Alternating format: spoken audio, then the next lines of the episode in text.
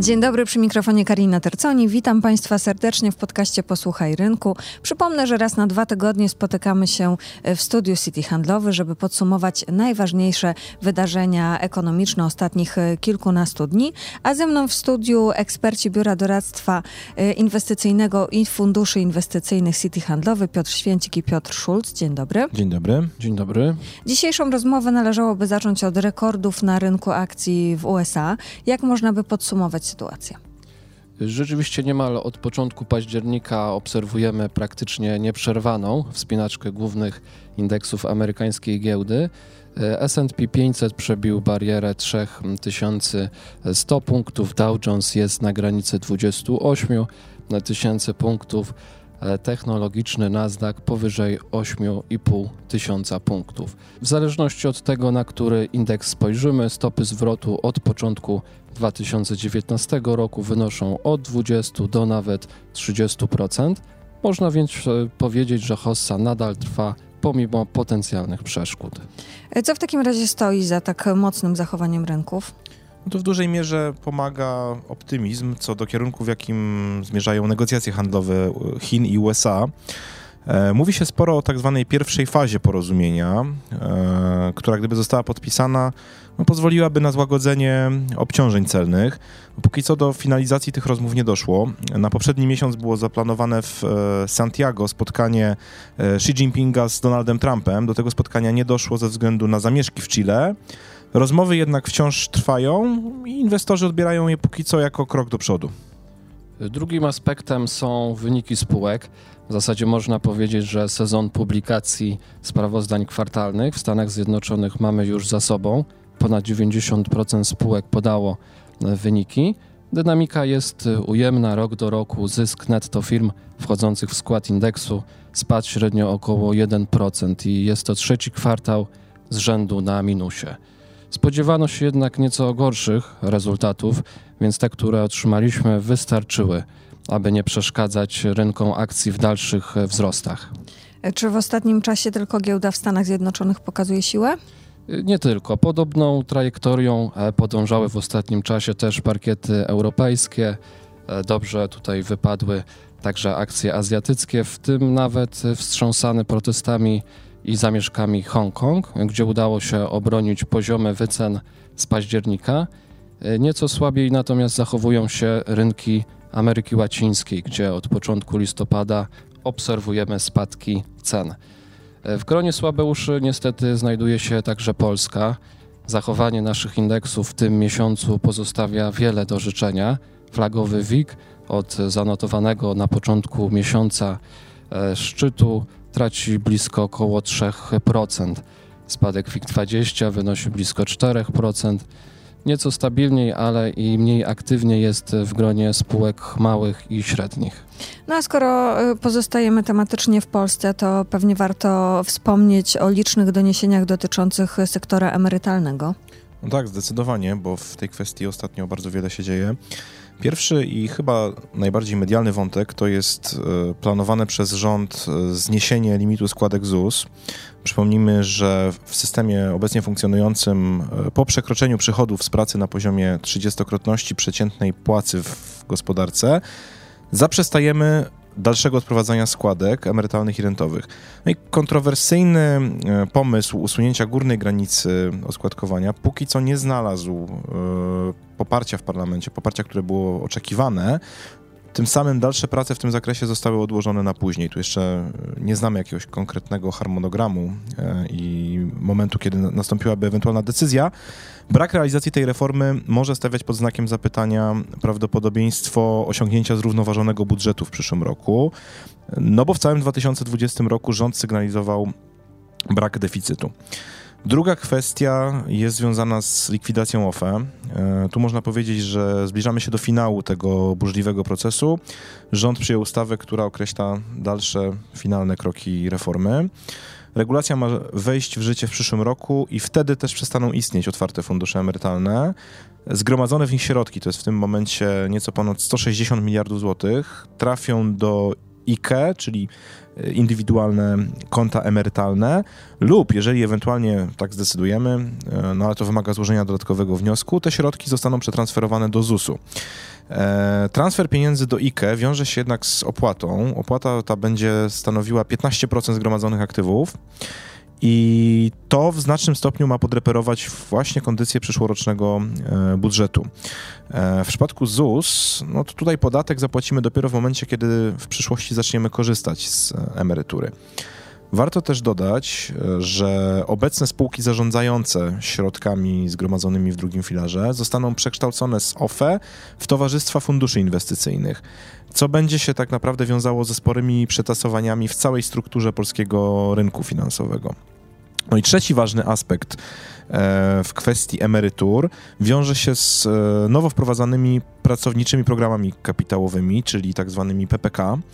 W tym tygodniu poznaliśmy pierwsze dane dotyczące partycypacji w tym programie, bo tu należy przypomnieć, że podobnie jak na przykład w e, stosowanym w Wielkiej Brytanii systemie NEST, udział w PPK jest dowolny, czyli za pomocą deklaracji można zrezygnować z udziału, zrezygnować z odprowadzania składek. I przyznam szczerze, że te dane, które zobaczyliśmy, są trochę zaskakujące, bo na podstawie z pięciu, y, statystyk, które dostarczyło pięć instytucji oferujących PPK, oszacowano, że poziom partycypacji wynosi zaledwie około 30-40%, co jest wartością dużo niższą niż zakładano wprowadzając reformę. No i też inne założenia przyjmowali analitycy rynkowi. To jest wiadomość, która nie jest pozytywna z punktu widzenia polskiej giełdy, polskiego rynku kapitałowego, bo PPK miały docelowo stanowić bardzo istotny zastrzyk kapitału dla notowanych na GPW spółek. A w tym momencie istnieje ryzyko, że ten zastrzyk okaże się mniejszy niż się tego wszyscy spodziewaliśmy. Wspomnieliście o finansach publicznych. Czy kwestie związane z przyszłorocznym budżetem przekładają się jakoś na nasz lokalny rynek finansowy?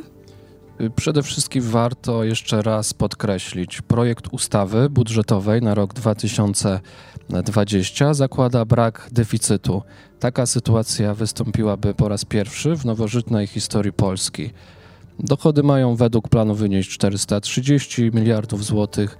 To oznacza m.in. dalsze uszczelnienie VAT i dodatkowe wzrosty w tej linii około 20 miliardów złotych. Znacząco wyższe mają być też wpływy z CIT o ponad 20%. Widzimy też sporo pozycji o charakterze jednorazowym, typu wspomniana już wcześniej opłata przekształceniowa OFE. Plan jest więc ambitny, szczególnie, że wydatki fiskalne dalej rosną szybko. W zasadzie można powiedzieć, że sukces będzie zależał głównie od kondycji gospodarki. Założenia obejmują wzrost gospodarczy na poziomie 3,7%, więc tutaj mamy podstawowy element niepewności. Jeśli globalne spowolnienie gospodarcze pogłębi się, w szczególności jeśli sytuacja naszych zachodnich sąsiadów nadal będzie równie słaba co od drugiego kwartału, to może się okazać, że rzeczywistość wypadnie gorzej od prognoz. Póki co nasz rynek obligacji E, przyjmuje te spekulacje ze spokojem, ceny pozostają stabilne, rentowności w zasadzie od końcówki sierpnia utrzymują się na niezmienionych poziomach. Zatrzymajmy się na chwilę przy sytuacji na Zachodzie. Czy można powiedzieć, że gospodarka niemiecka nadal jest w słabej kondycji, czy widać jakieś perspektywy na poprawę? No, kwestia jest o tyle interesująca, że Niemcom udało się dosłownie o włos uniknąć technicznej recesji. Przez techniczną recesją rozumiemy y, dwa kwartały spadku PKB pod rząd. Dynamika w drugim kwartale bieżącego roku to było minus 0,2%. W trzecim kwartale spodziewano się spadku o 1,1 rok do roku, no natomiast kilka dni temu opublikowano dane, z których wynika, że nastąpił minimalny e, wzrost tejże gospodarki, czyli z formalnego punktu widzenia recesja jeszcze nie wystąpiła. No ale z drugiej strony trudno rozwój w tempie 1,1% y, w skali roku uznać za spektakularny sukces gospodarczy. Także warunki wciąż pozostają trudne. I o tych trudnych warunkach świadczą chociażby bieżące odczyty wskaźników nastroju czy e, oczekiwań. E, trwają więc dyskusje o e, sposobach na poprawę sytuacji. Głównym takim proponowanym remedium na zapaść jest oczywiście e, stymulacja fiskalna, stymulacja ze strony państwa. Tutaj Niemcy od lat tak wyznają zasadę tak zwanego czarnego zera, czyli Schwarze Null, Brzmi to może górnolotnie, ale tak naprawdę chodzi tu o prostą kwestię zrównoważonego e, budżetu i zasady e, bardzo konserwatywnego podejścia do e, kwestii zarządzania tymże budżetem.